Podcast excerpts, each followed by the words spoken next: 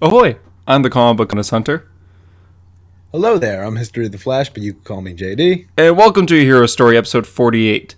A Hero Story is a comic podcast where we talk all about superheroes ranging from Marvel and DC. Uh, For usually, we start off with the news of the week, going over all the live action news, the video game news, the comic news ranging from Marvel and DC. After that, we go into the comics of the week where we talk about the comics that we read this week. We review them, we give them our thoughts on it, we read through some scenes, and we just say what we think the series is going, and we rate the issues at the end. This week's comics are Batman and the Outsiders number 1, Justice League Odyssey number 9, The Batman Who Laughs number 5, The Flash number 70, which is the start of the year 1 story for Barry Allen, Shazam number 5, Red Hood and the Outlaws number 34, Batman Detective Comics number 1003, and Captain America number 10. Oh, and Justice League Odyssey number. Oh, yeah, I said that. Well, uh, we. Uh, we didn't both read all of those, but we read most of them. So some of the issues, like Justice League Odyssey, we'll go over for like a minute. But then some of them, like The Flash, we'll go in really in depth with. So yeah. Anything you want to add? No, let's get right to it. Okay, yeah, starting off with the news of the week, we have a lot of live action news and a little bit of comic news ranging from Marvel. Start off with live action. Uh, a trailer came out this week. Actually, two trailers, but we'll get into one first. Uh, Spider Man Far From Home had its Endgame spoiler filled trailer released and started off with Tom Holland warning everyone if you haven't seen Endgame, click away. So if you haven't seen Endgame, click away from this podcast, I guess, because we'll be going over this trailer. What do you think of it? Uh, so I'm not terribly excited for it. I don't know. I mean, I don't think the trailer's bad by any circumstances. I think it's you know a well done trailer. I'm just. I, I really don't like Tony being Uncle Ben, and this Oh, trailer, is, like, yeah. really, really cements that. So if you don't like that, you're not gonna like the trailer. But other than that, I think the trailer is pretty fine. I mean, I'm not really excited for this movie, but I'll still watch it.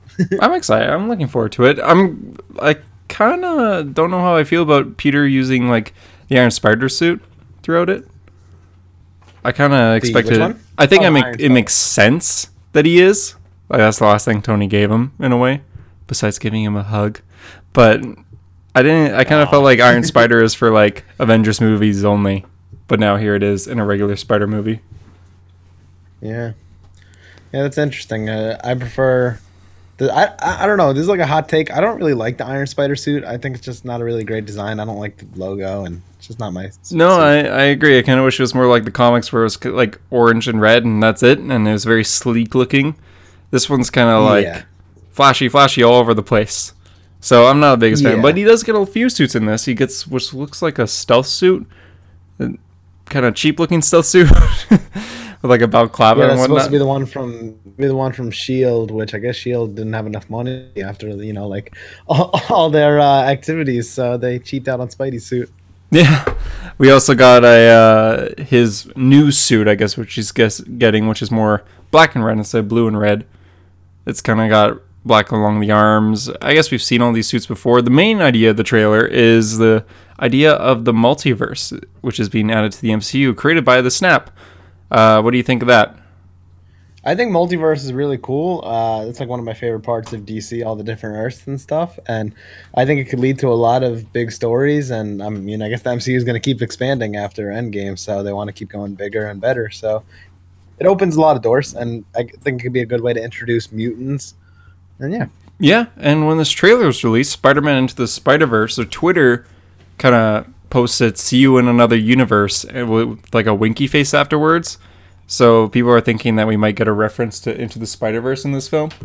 low key hoping, and I don't know if this could happen, but like I feel like you could get some Sony references, like Venom or Andrew oh. Spider-Man, Oh. or maybe like Tobey Spider-Man. I don't know. Like I'm, I'm thinking too big here, maybe, but That's a big brings up lot risk. of things that could happen.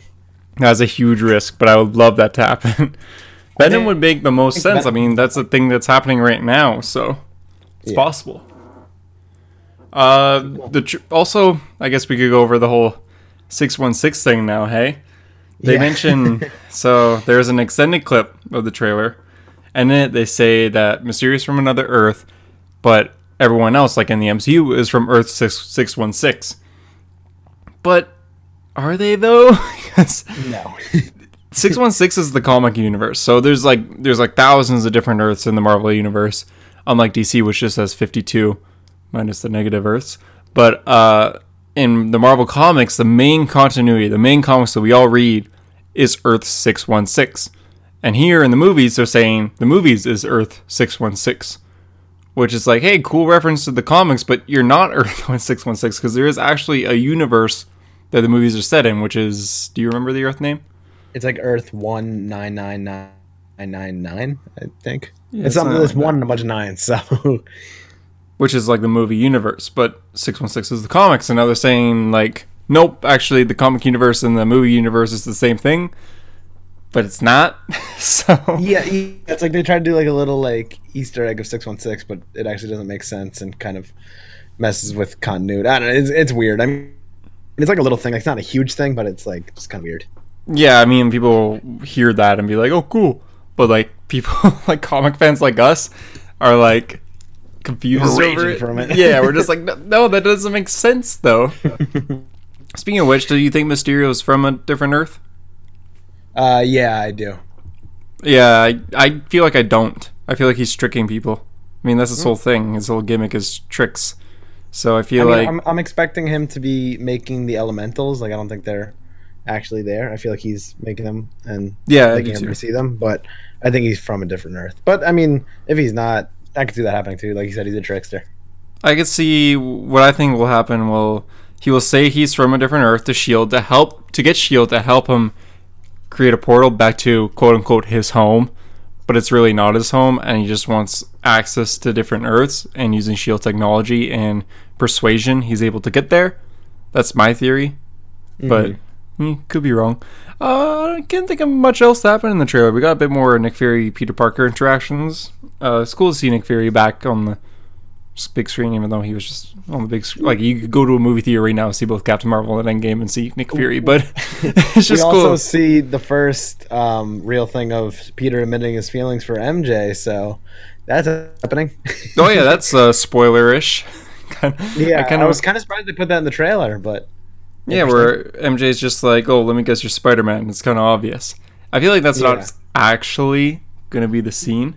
yeah. He, well, yeah. He was saying that he was gonna have. Uh, he was about to say that he has feelings for her, and she's like, "Oh, you're Spider Man." So that threw a loop on the thing. But that's typical Peter Parker stuff. Every time he wants something to go one way, it goes completely the other. So Yeah, and then she said that's it's kind of obvious. I feel like instead it's gonna be like, "Oh, you're Spider-Man." Just kidding. And then Peter's like, "No, I, I like you." It's like, "Yeah, I know that's kind of obvious." So I feel like the trailer's just kind of cut up in a bit to make it seem like it's a Trail, yeah, trail, trailers have done that in the past of trying to do a little bit of trickery. I wouldn't be surprised. especially Um, Marvel trailers. So Now, if you've been listening to the podcast for a while, you know how Hunter and I feel about MJ Zendaya. Not the biggest fan from Yeah. Homecoming, but we'll see if Far From Home develops the character more. I mean, what we want, you know, we have nothing against Zendaya personally. It's more we just want character development and we want a good character. So hopefully, Far From Home can give us that. we don't want Michelle to be Mary Jane. Mary Jane's a different character. If they want to do Mary Jane, they Yeah. can do Mary Jane, but don't call Michelle MJ because it's not MJ.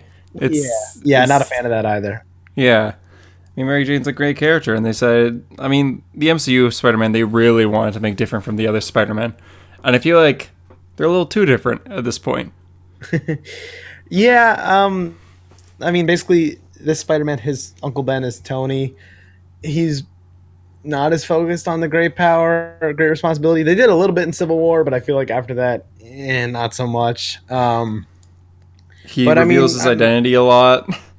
but I, I, I mean, I don't know. They, they've gotten like some parts of Spider-Man where I'm like, all right, they got the characterization right, but overall, I feel like. Eh, I don't know. It, I guess it really depends on how this movie goes for characterization wise. But from Homecoming alone, I feel like it wasn't really Spider-Man-y, if that makes sense.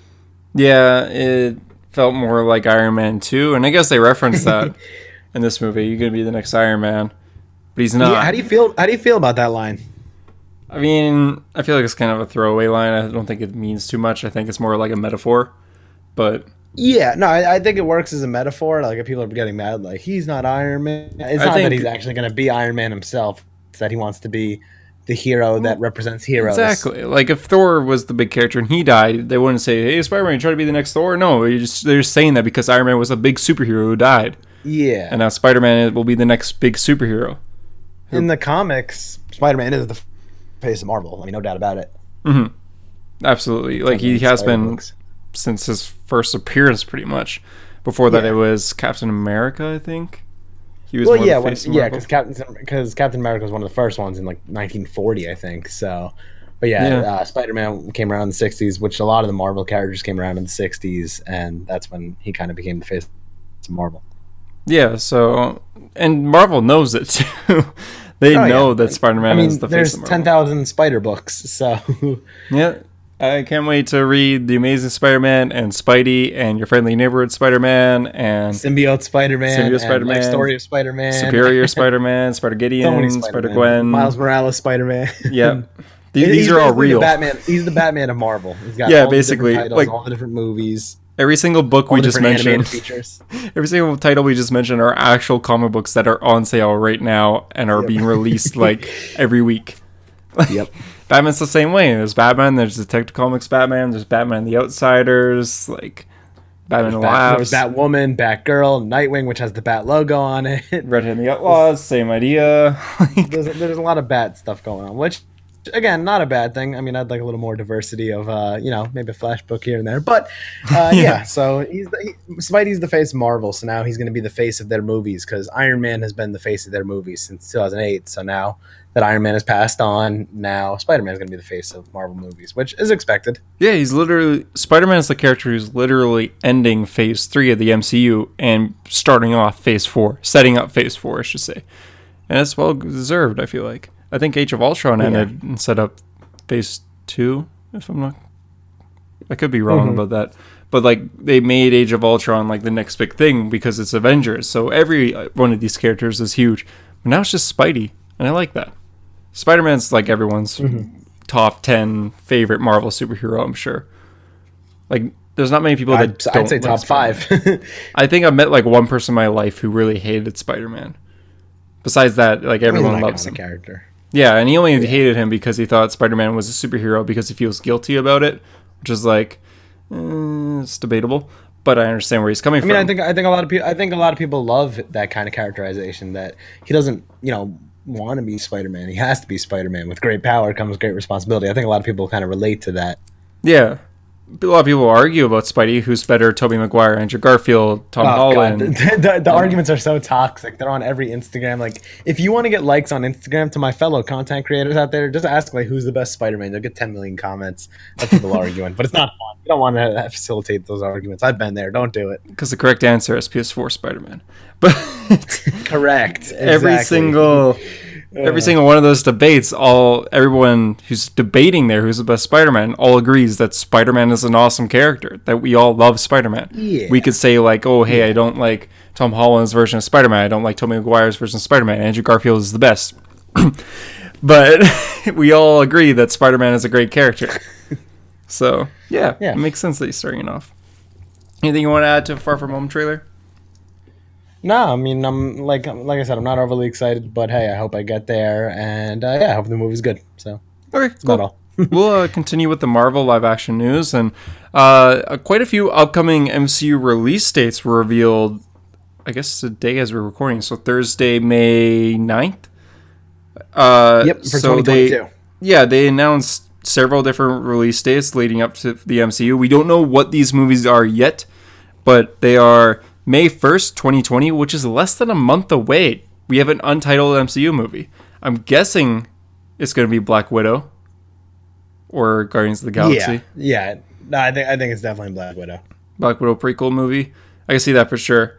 Uh, now, more in 2020 is November 6th. We have a movie that's probably Guardians 3, I'm going to guess, or as Guardians of the Galaxy, as it might be called. Uh, February Yeah. 12th, 2021. May 7th, 2021. November 5th, 2021. February 18th, 2022. May 6th, 2022. And July 29th, 2022. So these are all For release dates. February, Yeah. For February 2021, I'm going Black Panther 2. Okay. Um, for can you can you read the dates again for uh, 2021? Yeah, uh, it is February 12th, May 7th, and I November May 5th. I mean, I know they want to make uh, the was it the Immortals or the The Eternals? the Eternals. The Eternals. So I don't know if that one's gonna be 2020 or 2021, but that one's gonna go in one of those slots. And I'm going to say I heard, 2021, yeah. I heard they want to make a Shang Chi movie. right? It's rumored, but I feel like that kind of falls in the category of DC wanting to make a Deadshot movie. Like, it's Yeah. not. It might not happen. it likely won't happen. Um, well, there's also while we're on the topic of there's also rumors that they're going to be making a Nova movie that it's getting into production. So that's Yeah. interesting.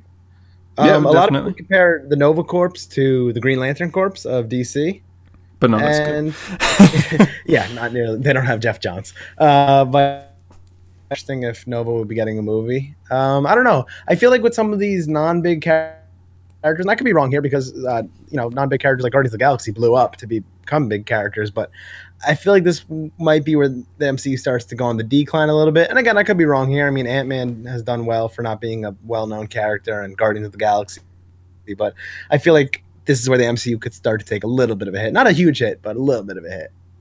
Yeah, I guess so. I mean, the MCU is the most successful franchise of all time, movie wise. So, it's, I feel like at this point they could do anything. One thing, Yeah. anything that you want but don't know will happen or not. Not that you think will happen, but just something that you want to happen. Um, I really want a good Fantastic Four movie. Me too. um, so that, that's probably my biggest one out of the MCU, and um, I really want Namor to show up in the Black Panther sequel. I could do without a Namor movie, but I'd like him to show up in Black Panther and rival with him because I think Namor is kind of cool. Yeah, I don't want a Namor movie, but he could definitely be cool for a Black Panther movie since they're kind of rivals in a way. I would want, uh, although I don't think it's happening, an Inhumans movie recasted. Yeah, I don't, I don't think that's happening. I think they should just say the TV show never happened. I think. They should, I think. I just Black Bolt is so cool, and they I just maybe- wasted him. I, I think maybe instead of a Inhumans movie, you could get something where they bring Black Bolt in as a character. So like, um, as like part of a team thing, or as maybe like a little cameo, like joining a big event, New Avengers or something like Marvel Illuminati. I don't know. I feel like they could do something. Yeah, true. I mean, look at the comics right now. I feel like Marvel's kind of trying to ignore the Inhumans. Like all the Inhumans are dead right now, as far as I'm sure. There's yeah, the yeah. Death of the Death of the Inhumans book. I think Recently. Lockjaw is the only one alive right now. Is the dog? But- yeah. Yeah. Oh no, no, he is dead. Never mind. But yeah, I just want Black Bolt. He's so cool. He's such a cool character, and I just wish he was in the movies instead of just a really bad TV show. um, besides that, I think a lot of these are sequels, like Black Panther two, like you mentioned. Doctor Strange two is definitely going to happen. I can see a movie, an Ant Man sequel or third Ant Man movie. It'd be cool if it was just the Wasp. So we have Ant Man, Ant Man the Wasp, then the Wasp. I think that's a cool Mhm. idea. Although it should, could just be Ant Man the Wasp two, or do you call it three? I would Around call there. it three. I think Yeah. they'll go with like a, I think they'll go with another title though, kind of like how Thor three is Thor Ragnarok. Like I think they'll Yeah. like a, some word title, but yeah. Do you think There's we'll get there's a lot another Thor? Uh, I don't think we're gonna get another Thor movie. I think. I don't know. I I feel like there's an oddball chance we could get like a Valkyrie type thing going because I think they really do like Tessa Thompson as Valkyrie, but I, I'm not 100 percent sure on that. Yeah, that's fair. I think either July 29, 2022, or May 6, 2022, which are the two last movies that they've announced, will be an Avengers movie. Oh, a new. Would you call it the new Avengers or would you just call it Avengers? Uh, Avengers and then a title afterwards, like Endgame and Infinity War. Kind, kind of like borrowing from the name of the Brian Michael Bendis book, The New Avengers. That's how I would do it personally, because it's like a new team. You know, Yeah. they'd be led by, I guess, Black Panther, Doctor Strange, Spider Man, uh, Captain Marvel. Scarlet Witch, I guess, Captain Marvel. I don't know. I, I feel like Captain Marvel won't be a big part of the team, but who knows? I think she will be. She's more focused on the off world stuff, so that's the only reason I say that. But you never know. I would love a new Avengers movie, and I think that's the one movie that will get Professor Hulk in. I feel like he won't appear in any movie unless it's an Avengers movie. Kind of as like, unfortunately, I hate to say this, but as the guy in the chair, as They, they the field. uh, yeah, the Russo brothers recently mentioned that the hand injury is permanent. So, I, I like that, but I also am sad about that. well, I guess that could be Hulk's kind of like crippling, like why he can't go back out there. So that would be my guess as to why he could be the guy in the chair. I think it's gonna be support for the most part. Yeah, he's gonna be doing Nick Fury's job in Avengers. Ooh, what if he does Nick Fury's job in the first Avengers? Like gets the team together and like makes a new team. Um, I, it could be okay. I don't. I'm not a big fan of, of uh, Hulk uh, of um, Ruffalo's Hulk, so I, I might get a lot of hate for that. But I don't yeah, really care for Ruffalo. I, I hate you for that. okay. uh, but yeah, I don't, I don't know. I, I'm, you know, the MCU knows what to do, so I'm sure they'll get it lined up with what they're going to do and what movies are going to come out. So I'm sure it'll be good. Yeah, it's got potential for sure. Uh, besides that, Jon Watts, uh, he said a bunch of stuff about like universe and stuff like that. You have some quotes from him. Yeah, uh, I mean, just like a quick sum up, he confirmed Aunt May did die in the snap, so she is not five years older, uh, which I'm not really surprised. I had a feeling they were going to have her be dusted. Yeah. Um, there were, he also confirmed about the uh, 616, I believe, because a lot of people were asking questions about that, but uh, a little weird. He said the um, the elementals are from a different Earth, so that another confirm. And that, that was pretty much it. Just other multiverse stuff. So There's multiverse stuff. yeah, Jon Whoa. Watts has been talking a lot about Spider Man, and yeah, Spider Man gets closer. A lot more things will come out. I'm sure TV spots and all that. Oh yeah, we're gonna get more spoilers for sure. I I'm, I hope we get a lot of like multiverse stuff in that movie. It made me way more interested than just like another Spider-Man movie. The fact that it's another Spider-Man movie with other dimensions involved makes me more interested, for sure. Yeah, I mean, Endgame basically set up uh, the next phase of Marvel. So interesting stuff. Moving on to some DC live action stuff. Uh, King Shark was casted in the Suicide Squad, which is James Gunn's Suicide Squad sequel slash relaunch, I guess you could say. Uh, he's played Yeah. by the guy who plays Yondu in the Guardians movie, which his name is Michael Rooker, I believe. Yep, He's and he also plays. Merle on the Walking Yeah. Dead. If you like early Walking Dead, so yeah, He was in the first four seasons. casting. Yeah, I I hope he's kind of like, like, it. big and CGI because I don't want it to be like how Killer Croc was in Suicide Squad. Yeah, me like too. A I guy in a- hope. a guy in a hood with a croc face. Like, not a lot of people like CGI characters, but I feel, feel like King Shark is one of those characters that has to be CGI. Like he's Yeah. a shark with legs. yeah, I'm I'm still waiting for uh, Dave Bautista to come over because I'm like 99 percent sure he's going to be casting that because I know him and James Gunn are very close. So, but this was another one of James Gunn's uh, actors who was in Guardians of the Galaxy. So it's cool stuff. Oh, that's a good point. Yeah, Michael Rooker also has been in several James Gunn's movies, not just the Guardians films. Yeah, that's what I'm saying. in- Like they're they're friends. So Yeah. I'm not surprised he got cast, and I, I I would be surprised if Dave Bautista isn't cast as somebody. I personally think he's a good actor. I don't like Michael Rooker that much as a person. He's done some things to make Oh. me kind of question him. Oh, But- really? I don't know any, any of these things. yeah, you can look up look up like Michael Rooker drunk at E3. He went to E3, the gaming convention, Oh. a few years ago, and Nintendo like invited him to try out the new games, and he was drunk at the time, and he said some pretty bad stuff about people. Yikes. Yeah, it was bad. But yeah, besides that, you know, he's a good actor, so I'm looking for it. I feel like he's got a good voice for like a King Shark in a way. He kind of has that accent and that old man voice in a way. So, He may have been your father, but he wasn't your daddy. yep, he'll say that to uh, Jared Leto's Joker. Yay. Oh God. Uh, oh last bit of live action news is the Wa- HBO's Watchmen TV series got a teaser trailer, and it's about like a minute long. Their catchphrase seems to be TikTok, not the app. The uh, They're thing- sponsored by TikTok. yeah, the thing a uh, clock makes, which makes sense because the whole Watchmen universe is kind of about the fear of the Doomsday Clock, which was delayed. Uh, what? It's hard to explain this trailer. You should just go out and watch it. Like, it's don't expect the Ba- story of basically, Watchmen. In the wor- in the words, yeah, in the words of comic book hunter, it looks really good, but it doesn't look like Watchmen. So yep. we'll see how it is. I mean, Dave Gibbons, the artist of the original Watchmen series, uh, is working closely with them, and he gave it his stamp of approval. So I think this has potential to be really cool. Most HBO series are really cool. One of the most famous ones is, of course, Game of Thrones. Uh, shows like The Sopranos are great. So I trust it. You know, HBO shows have big budget and oh yeah, it's gonna be good. smaller seasons. So yeah, and I think Watchmen is a cool story to adapt to that. So I'm interested to see where they go with it. It's gonna be good, but don't expect Watchmen Watchmen. is cool. Like think of Yeah, it like, it like a superhero movie right now. Like any superhero movie except for like Watchmen itself. These superhero movies, they aren't like they're They're more- adaptations, not like I would say they're more inspired by the comics instead of adapted. Because like yeah, yeah. I guess that's better phrasing. Endgame and Infinity War is based on the comic Infinity Gauntlet, but they're very different. Infinity Gauntlet is nowhere near that huge.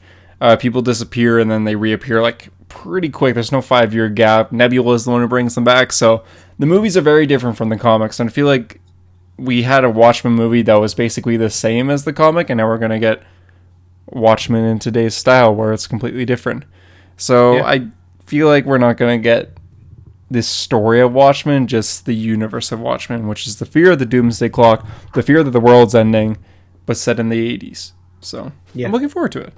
Yeah, yeah, same same here. Looks like Rorschach's part of a cult. So neato.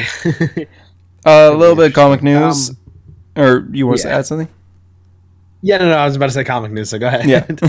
uh, Patrick Gleason, who is a DC Comics artist, best known for his time on Batman and Robin New 52, Superman Rebirth, and most recently, the first few issues of Young Justice.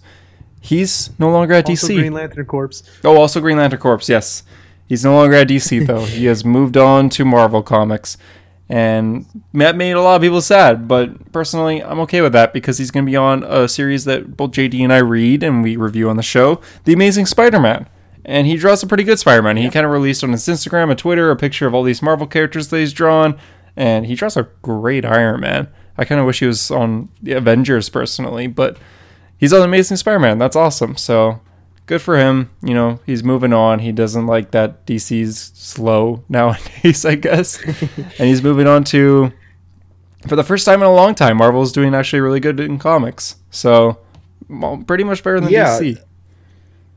some some other people that um, Marvel released like a bunch of people that they got. They also got uh, Jeph Loeb and Tim Sale working uh, there, which uh, is heavily rumored that the new color book. Their uh, main Marvel books are Spider-Man Blue, Daredevil Yellow, Hulk Gray, and uh, Captain America White, which are all great books, and um, you should definitely read them if you haven't read them.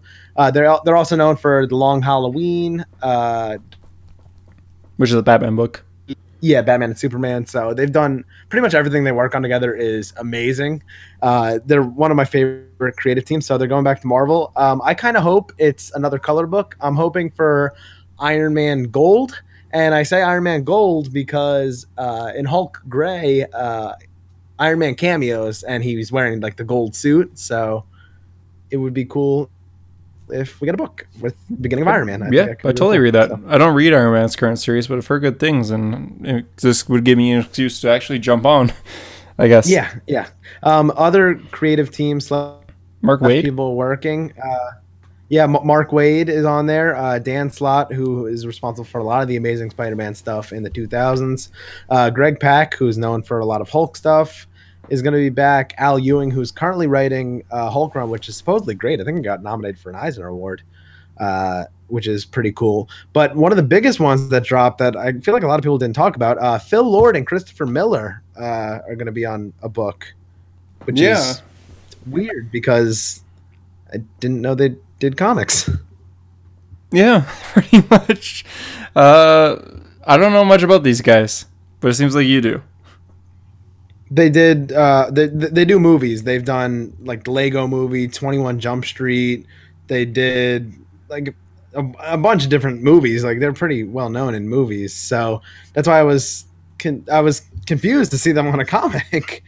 But yeah, and they're supposed to be directing the Flash movie.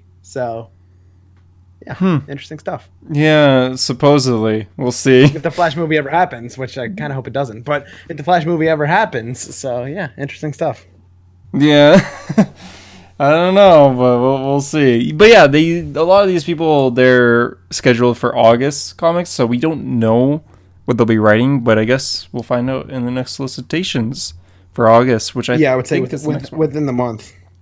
And I feel like it's been a while since we got solicitations news, so I'm guessing the next week or so. Usually we start hearing a little bit of news for the future comics, and then like a few days later we get here's all the comics coming out in like July. Next up is August, so I'm gonna guess within the next week. I'm gonna say next episode of a hero story we'll be talking about it. Yeah. We'll also, um, for which I didn't mention, which I don't know how I missed, uh, Phil Lord and Chris Miller, uh, Christopher Miller, uh, produced Into the Spider Verse. So. Oh yeah, yeah, that's right. Yeah, yeah, Backing. So. yeah. Yeah. I have hope. Interesting stuff that they're going to be writing a comic, and uh, yeah, Marvel's going big in August. They got a lot of big names. I'm most excited for uh, whatever Jeph Loeb and uh, Tim Sale are working on, which I'll probably even trade wait whatever it is because I love their stuff in trade. And yeah, I'm excited. Yeah, exactly. And uh, uh, breaking news, the last bit of news: Heroes in Crisis, the finale is now rescheduled, and now will come out the same day as the next Doomsday Clock issue, and it will coincide with the with a big reveal on that Doomsday Clock issue too. Wait, which which day is that now? It got pushed back or pushed up? I don't know. Newsarama just tweeted about it. Let's find out. Blah, blah, blah. We'll be right back after these non-commercials. Now we'll just be back in a snap. Boop, boop. Okay, back. So Snap your finger. yeah, oh yeah. Um, it seems like Heroes in Crisis number nine is now coming out a week later. It will be coming on May 29th, same day as Doomsday Clock number 10. I think this is the fifth week, so it's not going to be like mostly not a lot of books, but two huge books on the yeah, same that's a day. big fifth Wednesday. Holy crap! yeah, huge day. I think Red Hood Outlaw. Actually, for you podcast historians, we started our first episode was on the fifth Wednesday of. May. We had a big Wednesday because we had Doomsday Clock and the Man of Steel miniseries. So That's right. Yeah, the start of it with Bendis is throwback at the coming. beginning of the podcast. Aw. yeah, now we'll be doing that all over again. This huge fifth Wednesday and just huge comics to talk about again. So interesting that it looks like Heroes in Crisis 9 might tie into Doomsday Clock. I wonder which one we have to read first. I'm guessing Heroes in Crisis. That's what I want them to. Yeah. Well, I mean, they did mention Wally West in uh, Doomsday Clock. Remember Lex? Last issue, yeah. Wally? The- Lex Luthor said, Have you ever heard of Wally West to Lois Lane? And JD screamed, I heard him all the way in New York from here. yeah, exactly. they mentioned my boy. so, yeah, you might. That's, that's interesting. we might get a little tie-in. But yeah, that's the news of the week. Interesting breaking news that just happened as we're recording. Anyways, yeah, that's the news of the week. Now I guess we'll go on to the comics of the week. Yeah, that was a really long news, but let's get to the comics of the week. Uh, before we get to the comics, Hunter, what is your pick of the week and what is your cover of the week? Let's put you on the spot here. Uh, oh god, yeah. Can you go first? My my pick of the week is Flash 70, and my cover of the week is also Flash 70. I'm a sucker for Howard Porter art. I really like it, and I really love the way the year one story started. So that's my pick of the week. My runner up will probably be Detective one, uh, 1003 or Shazam 5. I like both issues. I'll say my pick of the week is Batman and the Outsiders number one. Yeah, I liked it a lot. It shocked me. Uh, and my cover of the week is also the Flash number 70. It has Barry Allen on like a pile of like destroyed shoes from running, and he's just tying another pair. No suit, but just like a prototype thing, and he has like lightning in his eyes, and looks nice. But yeah, we'll get. in Want to start off with that Flash? Yeah, let's start with Flash 70. So, this is Flash Year 1, which has been highly anticipated by me if you follow me on Instagram and History of the Flash. Plug, plug. Uh, but I've been waiting for the story for a while. I love Howard Porter on the art. He's a famous Flash artist who's most known for Rogue War and Flash War as of recent. so. Uh, but yeah, he's done some great work, and he's back, which I love. Uh, Williamson's writing is pretty good here. I actually like it. I didn't feel any cringe in this issue, so good job, Josh. um, so the they use there's a lot of use of panels here. Uh, they do a lot of like 16 panel shots, and I looked at a Howard Porter interview where he talked about this, and it was kind of interesting stuff. So. Yeah, cool stuff. Uh, there's a lot of Easter eggs, which I actually made a post about what Easter eggs are in there, but I have not posted it yet. So No, I was gonna say I haven't seen that. Shame on me for not scheduling my posts, but uh, yeah. So there were a lot of Easter eggs in this issue, which I like, and I guess we'll talk about a little bit here on the podcast because by the time the podcast's out, I'll probably have posted it. But anyway, um, the issue starts with young Barry, and uh, in the in the reflection of the window, you see the Flash looking all angry. It's a really cool shot. Uh, Barry is in the attic, and his mom comes up to him, and he's looking at his mom's old comics. His mom's old comics are all Flash comics. Jay Garrick. Flash comics yeah. uh, in Showcase number four, the first appearance of Barry Allen back in 1956, he is reading a Jay Garrick Flash comic, and that's where he gets inspired to get the name The Flash when he gets struck by lightning. Uh, so in this story, he reads them as a kid, and they were his mom's comics. Really cool stuff, but a little confusing why he doesn't remember Jay when he sees them in the button. But nonetheless, I'm sure it'll be explained. Uh, he has a black eye. Oh, and- uh, wait, wait, hold up, hold up. I think he doesn't remember, but I think he will remember by the end of this because the last Flash issue, uh, forget who it was. Was it Trickster? Oh yeah, he saw that. He saw that. Yeah, he saw that like villain where he's like, uh, You didn't need to remember. Yeah, yeah. So the last thing he saw, Barry saw in like real time, was a villain saying, "You need to remember everything," and then he kind of like got hit with a flash of light, and now we're getting Flash Year One. So that might be one of the things. And there's a chance that Jay could be returning in Doomsday Clock because the whole Justice Society's been teased very heavily. So, Yeah, he definitely should be returning. So yeah, uh, Okay. but anyway, uh, Barry has a black eye, and his mom thinks he's getting bullied, but he's not being bullied. He was actually standing up for somebody who was being bullied. Typical Barry Allen, always being a hero.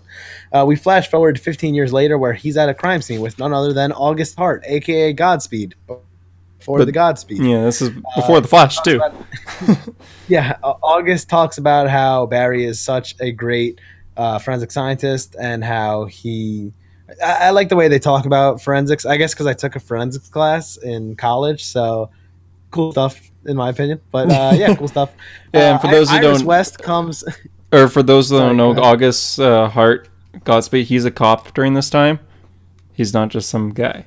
So yeah, he's just a cop and he he works with Barry. detective, yeah, and Barry makes a joke that he'll never make detective unless he, you know, actually cares about the case.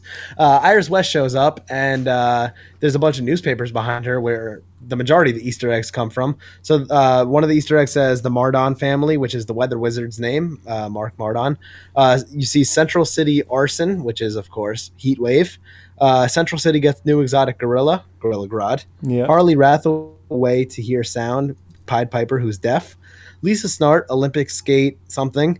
Uh, uh, she is Golden Glider, aka Lenny's sister, and she in the New Fifty Two they mentioned something about the Olympics, so cool. Uh, are the Flying Jesse scam artists, which is uh, Trickster. Trickster's family, and actually the last arc they talked about them being scam artists, so cool stuff. And uh, I think that was all of them. But yeah, so a little bit of Flash Rogue before they were Flash Rogues in the news. Uh, Iris West is trying to talk to Barry Allen, but Barry's, you know, he's a little shy. He doesn't want to talk to Iris. What would she want? With a guy like him, he's too busy to date. Aw, cute stuff. Uh, August trying to push him. He's like, come on, you better go get her. So good old August and Barry being friends, which is exa- exactly what I wanted from this story. I felt like in, Light- in Lightning Strikes Twice, I didn't really care about their friendship because I didn't know anything about their friendship. Something that makes Hunter Zolomon such a great villain is him and Wally were friends for a while, like 20 issues. So Yeah. Yeah. No buildup. But now we're getting some August buildup later. So cool stuff.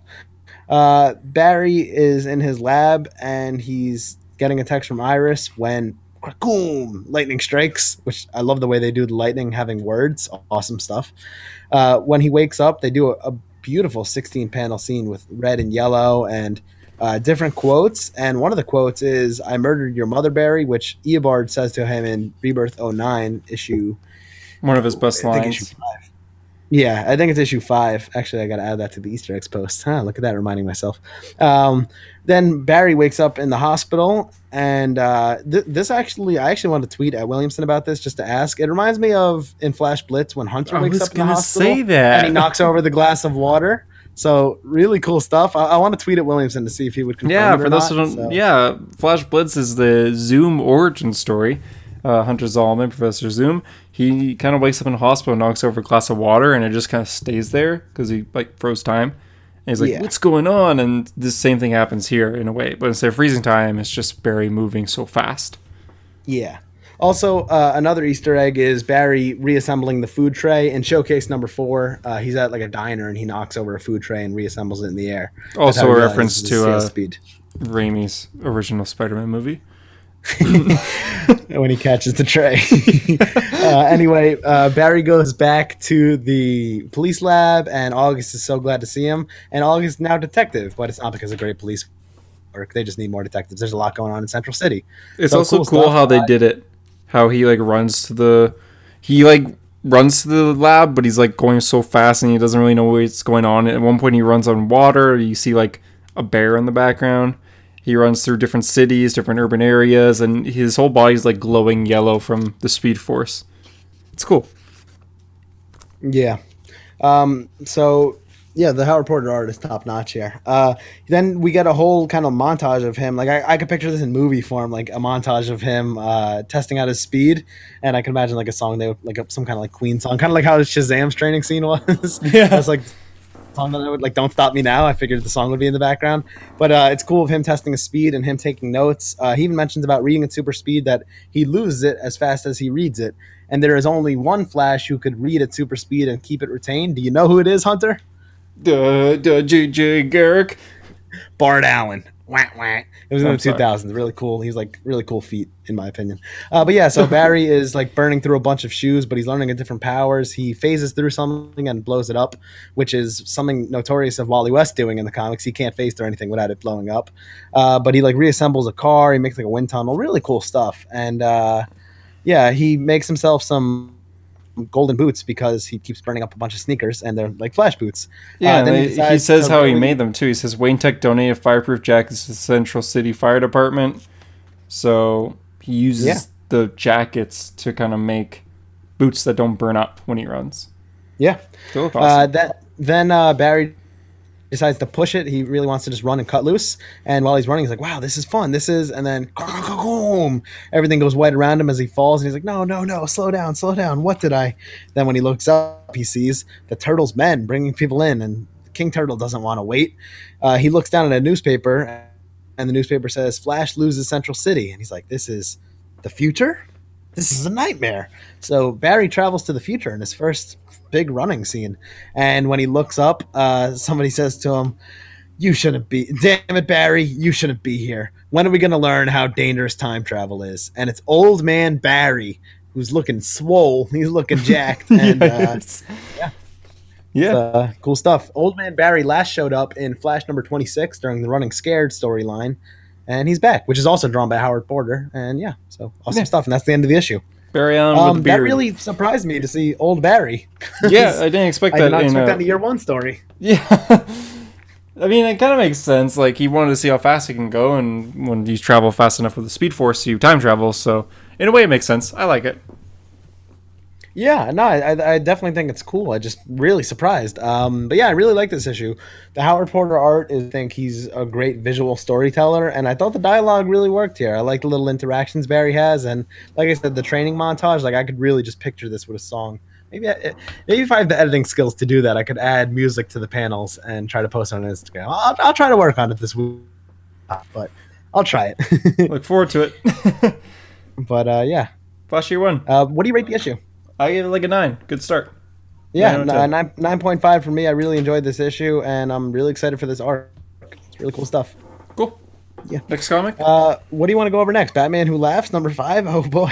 sure. We'll Uh, so the Batman it. Who Laughs got extended an extra issue. It was originally supposed to be a six issue miniseries, but now it's seven issues because everybody loves the Batman Who Laughs so much, and he's the most popular character at DC. And I'm c- clearly joking.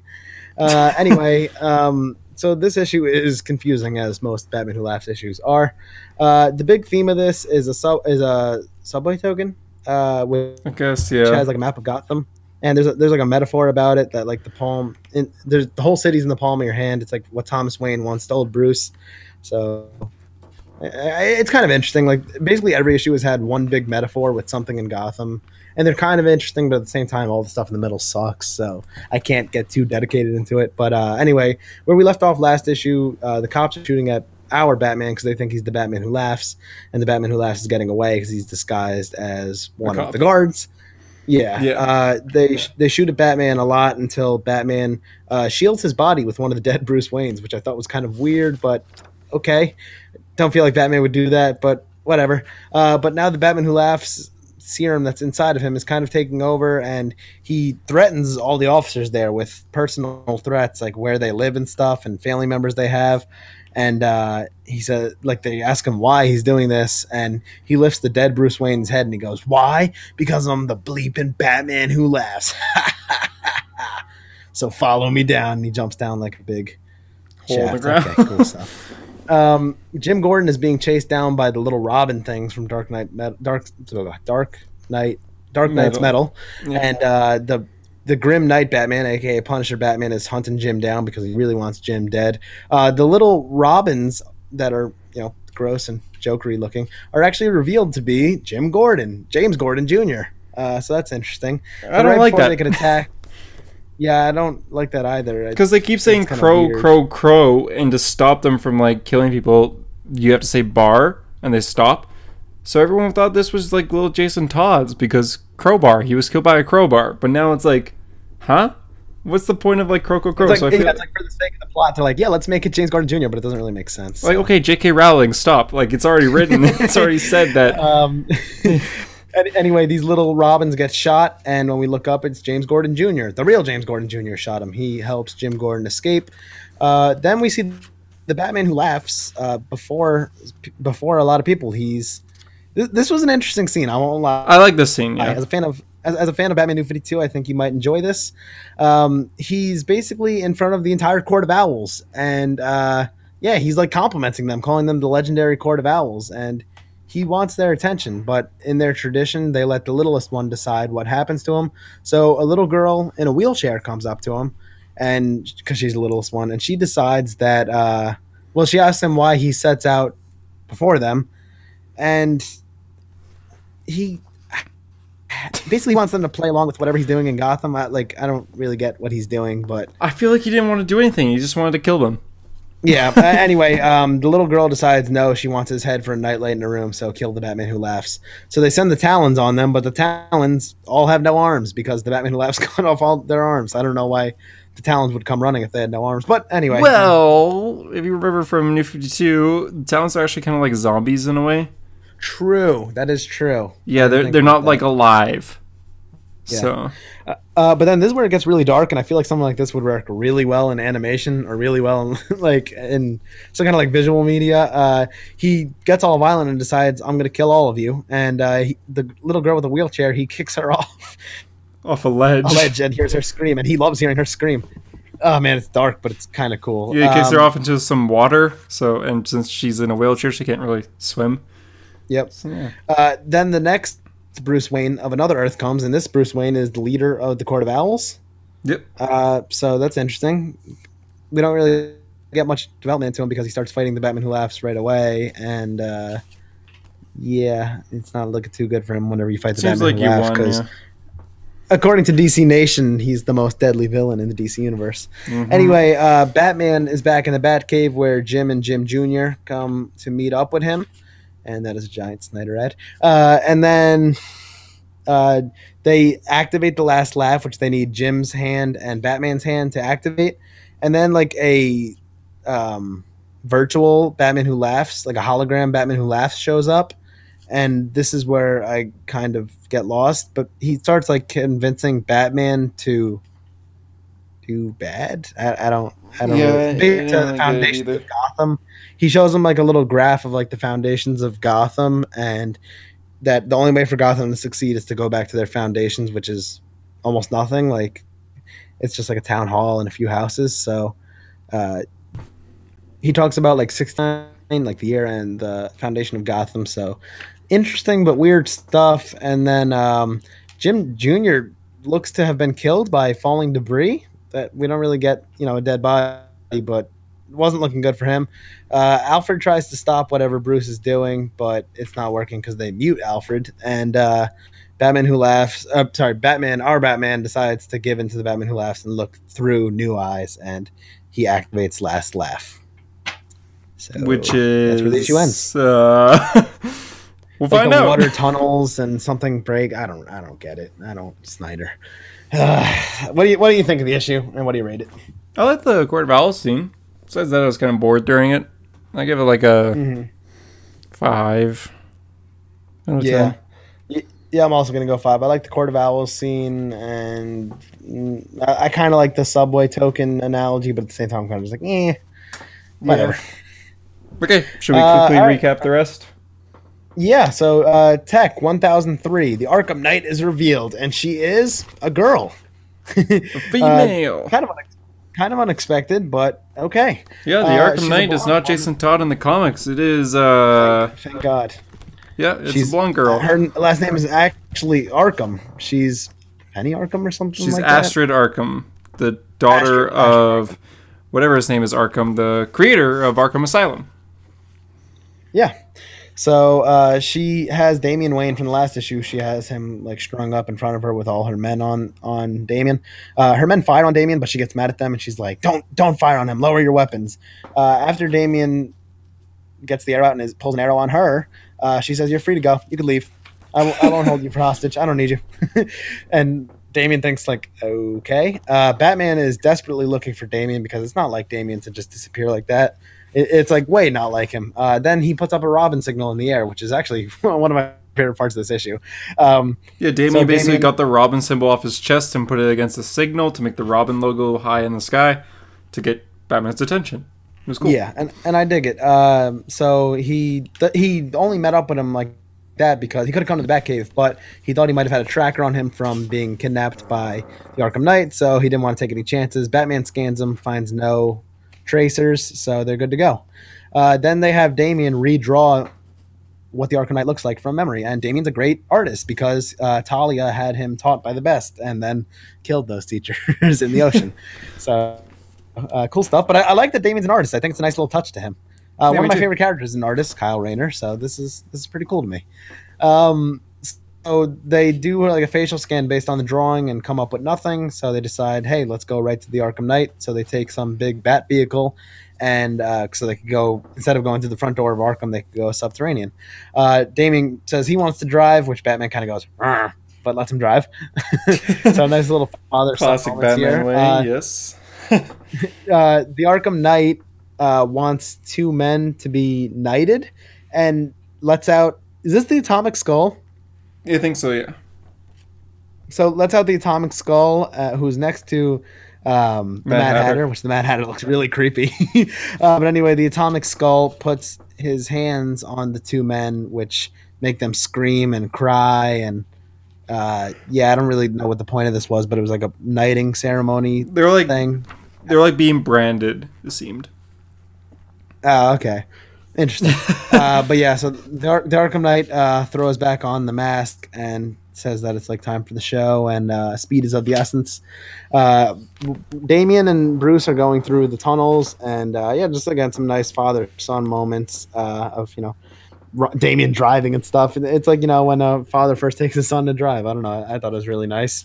Yeah. Uh, and by, by the time they get to Arkham, she's already gone, and that's where we reveal that she's Astrid Arkham, his daughter. So, the Arkham guy's daughter. So, yeah, that's where the issue ends. Um, To me, this issue felt very Batman and Robin New 52 ish, which is really good because that's one of my favorite titles of the New 52. So, yeah, it's, it's written by the same guy, Pete Tomasi. it's good to finally see Batman and Robin working together again. And it's not for an event where like there's a hundred other superheroes. It's just Batman and Robin. So, thank you so much, Tomasi. it's great. I, I like this issue a lot. I'm glad they kind of reveal the Arkham Knight's identity right away instead of just like kind of lingering on it for a long time. It's interesting. It's a character that I guess didn't exist before, but it's not like out of the ordinary that she does exist. And it fits the name, the Arkham name. Her last name is literally Arkham. So, yeah. Yeah, yeah, I'm, I'm, I'm actually glad. I remember when the Arkham Knight video game was about to come out online. Most of them were Jason Todd, but a few people had said the actual Arkham guy, like it could be somebody named Arkham. So, a few Yeah. years later, it's true in the comics. I like it. Uh, what do you rate the issue? Um, I give it like an 8.5. Yeah. I liked it. Yeah, I'm gonna go eight out of ten. I thought it was cool, Batman Robin vibes, and I like that. Uh, all right, uh, next, do you want to go over Batman and the Outsiders while Yeah, we're I'll on the go Bat over theme? really quick. Um, so Soy is the artist behind this uh title. Dex- who yeah, Dexter Soy. Dexter Red Soy. He did the the art artist. for Red Hood and the Outlaws Rebirth at the start. It's beautiful art. I didn't even know he was the artist on this until I opened the book. I was like, oh hey, it's you. Yeah. Um, this book's beautiful. It's so so interesting. The action in this is incredible. So right off the bat, you have a guy like destroy a car by standing in front of it, grab a guy, kill him, then grab a girl, throw her off a bridge, and she lands in like a flammable semi truck and blows up. Like it's brutal, but it's so beautiful to look at because this artist he's so good at lighting. So when you see an explosion go off, it's so good. Um, he draws Duke and Cassandra really well. Orphan the Signal. I think their suits look great. This is just a quick recap because JD didn't read the title, but even in Black Lightning since its lightning out, just the reflection off everyone of the light is so good, and he even tells everyone every time he, it happens, it's like close your eyes, this is gonna get bright, and then he like zaps someone. It's it's cheesy, but in a good way. Batman doesn't play a big role in this. I feel like Batman is kind of like the boss of this team, and the outsiders themselves are a team that don't trust Batman that much and kind of want to do their own thing. So Batman's deploying them on missions. That's his role in this. So you have this awesome, awesome cover or this panel of the team on a rooftop together, and Batman tells them like, uh, "You have a task right now. You find Sophia. You bring her to Gotham. I have little information about the man who's hunting her, but I do think he's working alone. So you have this one task. Accomplish it. Sophia believes she's alone. Prove her wrong, outsiders. You got this. And he grapple hooks away, and the outsiders go do their work. But it's kind of cool how Batman's just kind of like their guy that gives them jobs in a way, and he gives it like Mission Impossible style, minus the exploding message. But Yeah, yeah. This is this is the one theme where you would want Batman to be a boss. This was like a theme of uh, the Priest Justice League run, which I thought was really weird, where everybody's calling Batman boss and Jessica Cruz kissed him, which is also weird. But Yeah, anyway, uh, in this in, in this situation, it's right for Batman to be a boss. So that's cool. Yeah, awesome. like Black Lightning is his own hero, of course, and so is Katana. But Orphan and Signal are kind of they're they work for Batman. So in this case, they all work for Batman, and Black Lightning and Katana don't really trust Batman that much here. They don't really say why. They're just saying like, "I don't trust Batman." Well, Black Lightning straight up says, "I don't trust Batman," and Katana's like, "Yeah, I don't know if I do either." But they're still doing the job. Like Batman literally comes in and be like, "Outsiders, here's your mission. Do it, accomplish it, then report back to me." And then he leaves, and it's like, "That's awesome. I like that." um, yeah, this book is beautiful. I highly recommend it. I hope it does well, so it continues going. I don't want this to be a short series. I feel like this series has potential to be really good. And yeah, just the art alone is worth it, and the writing's good too. So Batman: The Outsiders, so good. so you're gonna continue to stay on the book, I assume. Yeah, I only I wasn't planning on reading this at all. I just picked up the issue because I saw it in the comic shop when I went there Wednesday to pick up the comics, and I was like, huh, you know what? I'll, I'll grab it because it's out now. This was delayed. This was announced in like September. like this has been delayed Yeah. delayed a while. They reference uh, the last detective arcs, detective comic story that set this up, which was the one with Karma. Remember him? He was that villain Yeah. that like could read minds. Yeah, Yeah, they reference him a lot in this. So it's been yeah. That one detective arc really set up this book, but uh, yeah, it, it got delayed so much that people kind of forgot about it. yeah, I kind of forgot about it too, but it's good. Duke Thomas kind of is afraid of Karma in this, so it's interesting. Like Hmm. he fears that Karma's still out there and he's gonna kill him. So it's interesting. I liked it a lot. Highly recommend. Uh, I give it like a nine point five. All right, cool. Uh, well, quickly now, we'll just jump to Shazam number five. Uh, Shazam number five, Black Adam is on the attack. He's looking for where Billy Batson is. Uh, this is his first time in the uh, the Rock of Eternity, or Yeah. in- for like a whole millennia, because he was once, you know, the Wizard's choice, but he got kind of abandoned. So he hates the Wizard, obviously. But uh, yeah, he like explodes a reptile to get its blood, and that helps him go to the Magic Lands to go find Billy Batson. I like what he said right Uh, back in the He's like, Reptile, you will help me. Know that your sacrifice is recognized by Black Adam, and then kills the reptile. yeah, it was uh, pretty gross, but the art here is amazing. They had a few different artists on this, uh, even Scott Kolins, which is interesting. Yeah, that shocked me. The, the last time he worked with Geoff, if I'm not mistaken, is no, it's, it, uh, it's not Flash Blitz. It's actually uh, Blackest Night Flash, but it's been a while. Uh, but they were a great Flash team, uh, creative team. So cool to see them back together, even for a few pages. Anyway, uh, in the Fun Lands, um, we get to see two different versions of the Fun Lands: the fun part where all the kids enjoy, and the bad part where all the magic happens, where uh, the adult kids, the ones who have turned eighteen, Are slaves. Make it fun. They're basically slaves. Uh, yeah. Yeah, uh, Billy Batson is down there, and Mary Marvel's down there too. Mary Marvel's face is covered, or I guess she's called Mary Shazam now, which I don't really love, but whatever. Uh, her mouth is covered, so she can't say Shazam to you know turn into Mary Shazam. Uh, so Billy tries to take it, take the mouthpiece off of her, but he gets shocked backwards. And uh, yeah, him and King Kid have a nice little back and forth. King Kid wants to be the uh he, you know he wants to be blessed with the living lightning. He wants to be the seventh choice by billy but billy doesn't trust him because king kid's kind of a dick.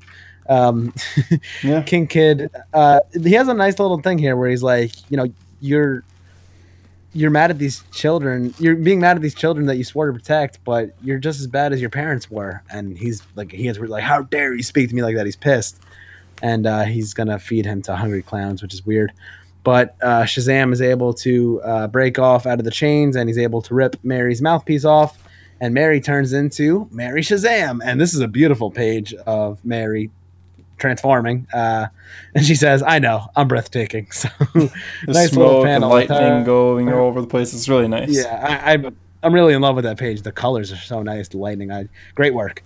Um, now we see the game lands where Eugene and Pedro are trying to get out of there. They need a certain amount of points, and the only way to do it is to beat like the big boss level. Uh, but to get in, to get like a gamer tag, they need ten thousand points. They need to give ten thousand points to somebody. So uh, Eugene, right? No, Yeah. yeah, Eugene decides that he he'll do it because he's like a big gamer his whole life. And this is actually the Scott Kolins pages, if you were wondering.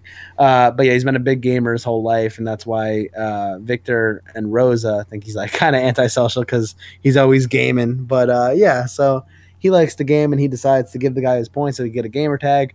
But because he gets so many so many negative points, he's not allowed to race. He has to go to the garbage level. So Pedro is actually the one who has to race. Pedro doesn't know a thing about games. Uh, then we go to the Wildlands where there's a court case for Freddy and Darla, and Yep. they're being accused of being humans. um, they talk about how they how they've heard stories about hot dogs and hamburgers and pepperoni pizza, which is pretty funny. I, I find this all very humorous. um, they decide that they're guilty to death by tiger, and uh, yeah, they don't really have much of a defense. Uh, back to Pedro and Eugene. Pedro talks about how he's never been good at sports or anything really chess, basketball, bicycle, nothing. Uh, in the tiger, in the, back in the animal lands, the tiger is kind of discriminated against in this world because once a tiger teamed up with a human, which I'm assuming is the tawny tiger, which is uh, big in the Shazam mythos. Yeah, he's like I'm, I'm assuming. Uh, he is. Yeah, I don't know. they don't confirm it, but it's a, it's a pretty safe assumption. Uh, but yeah, so this tiger's like being uh, pretty much abused, and they're gonna make him go eat Freddy and Darla, who are backed into a corner, and Eugene and uh, Pedro backed into a corner, and Billy and Mary are fighting back against the clowns of the people. Uh, Black Adam is trying to break in, and the lightning's all around him, and he could feel his presence. Billy talking about, and he's close, but he gets struck down, and he goes, "You." And on the last page, we see Dr. Sivana, who says, You have two choices, Adam. You can join Mr. Mind Society or you can die. And Black Adam says, I have a third idea, Sivana. How about I remove your head? So, and then next, Black Adam versus Sivana. Uh, this title's really good. It's just really slow because it's yeah. But yeah, It is I really really like this book so far. I, I love Geoff Johns. I'm sure most of you listening love Geoff Johns. It's just great work so far. And uh, I was watching an interview with him the other day talking about Shazam. It's kind of an older interview, but he was talking about how he wants to be for Shazam what uh, Frank Miller was for Daredevil or Mark Waid was for The Flash. He wants to be the definitive guy to make the character great and make him memorable and make him a fan favorite. So he says between the movie and this comic, he hopes he could do it. And That I think he's me a- succeeding so far. yeah, that gives me a lot of hope that he's not going to leave the book anytime soon. he's yeah, a busy no, I- man. I think he so- wants to do a long run, and I actually found it funny that he referenced Mark Waid's Flash because obviously he did a great Flash run of his own, but Mark Waid is the definitive, you know, writer for the character. But still, I think that's awesome, and uh, yeah, the interview gave me a lot of hope that this book's going to be great. And so far, I've really liked all five issues. I, I like the Shazamily. I see a lot of hate for them online. People only really like uh, Mary, Freddie, and Billy, but I like the other three too. I think they're a good so, extension. yeah. I wish they would get their own names, but uh, yeah. I They actually will. call uh, Pedro in this issue Thunderstrike, I believe. So, That's his Yeah, gamer tag, so but it works. but, but I'm saying like if, if he could, yeah, if he could get a name like that in the comics, that'd be cool. yeah. So, Well, I mean, Black Adam versus Sivana is awesome. Like they're setting up something big, and that's only going to be issue six, which is Black Adam versus Sivana. Uh, my only advice to Geoff Johns would be like use the DC universe, make it connected to other books too. Don't have like Batman cameo every once in a while, but it'd be cool if there was like if Superman showed up and they went to the Rock of Eternity together just to like talk. That'd be awesome. yeah, It happened in Darkseid War Yeah. where they all the whole Justice League was in the the Wizards Council room. That was awesome. Use the Shazam world and connect it to the DC universe. That's my Yeah. one hope. what Geoff didn't really talk about that in the interview, but he just talked about like will the Shazamily be showing up in any other DC titles, and he said not likely. Nobody's ever uh, nobody's mentioned it to him. The only title that they've shown up in other than and their own title is uh, Doomsday Clock, which is another Geoff Johns title. So, Yeah. but yeah, Sure. so cool, cool stuff so far. Uh, what do you rate the issue? I give it like a nine. I liked it a lot. Yeah, I'll give it a nine too. I really dig the art, and for being multiple artists, I didn't even Go. notice that there were like like it flowed very well. So really cool stuff. Yeah. And uh, yeah, uh, just really quickly now, Captain America number 10 on the Marvel side of things. Um, so the Invisible Woman shows up in this issue, which is interesting. So does Crossbones. Uh, um, yeah. So some other Marvel character cameos. Uh, there's a guy in the prison who is basically like an inside man, but he's there to help. Uh, his name is Doctor Franklin, something. Dr. oh yeah, yeah. I they mentioned his name. Uh, yeah, Doctor Franklin. So uh, he's kind of like an inside man. Uh, Steve's thoughts in prisons are pretty cool. I don't, I don't know. Like, there's not really much to say about this issue for me, but uh, That's good. Steve is in like a steel cage match, which is kind of interesting, and uh, he has to take the people down.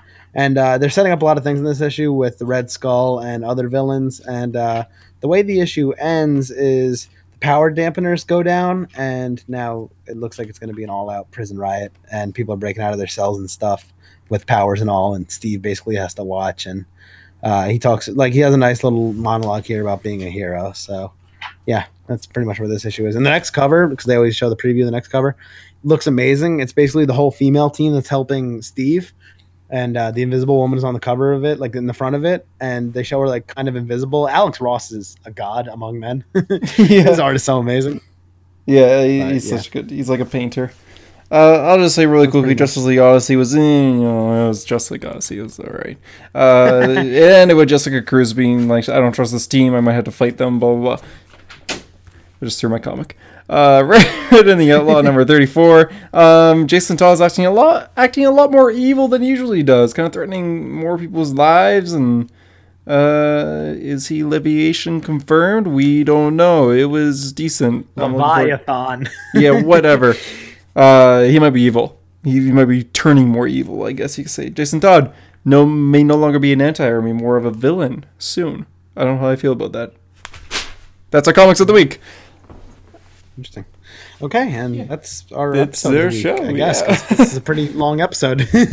uh, so thank you for listening to a Hero Story podcast. We appreciate it. Uh, if you're listening on iTunes, we appreciate a five star review. Uh, you know, and we do read them. We get some nice reviews sometimes, and I think we're up to like 15 reviews total, all five stars. So thank you for keeping us perfect. Uh, we hope to give you an entertaining show, and we're glad you're uh, enjoying it.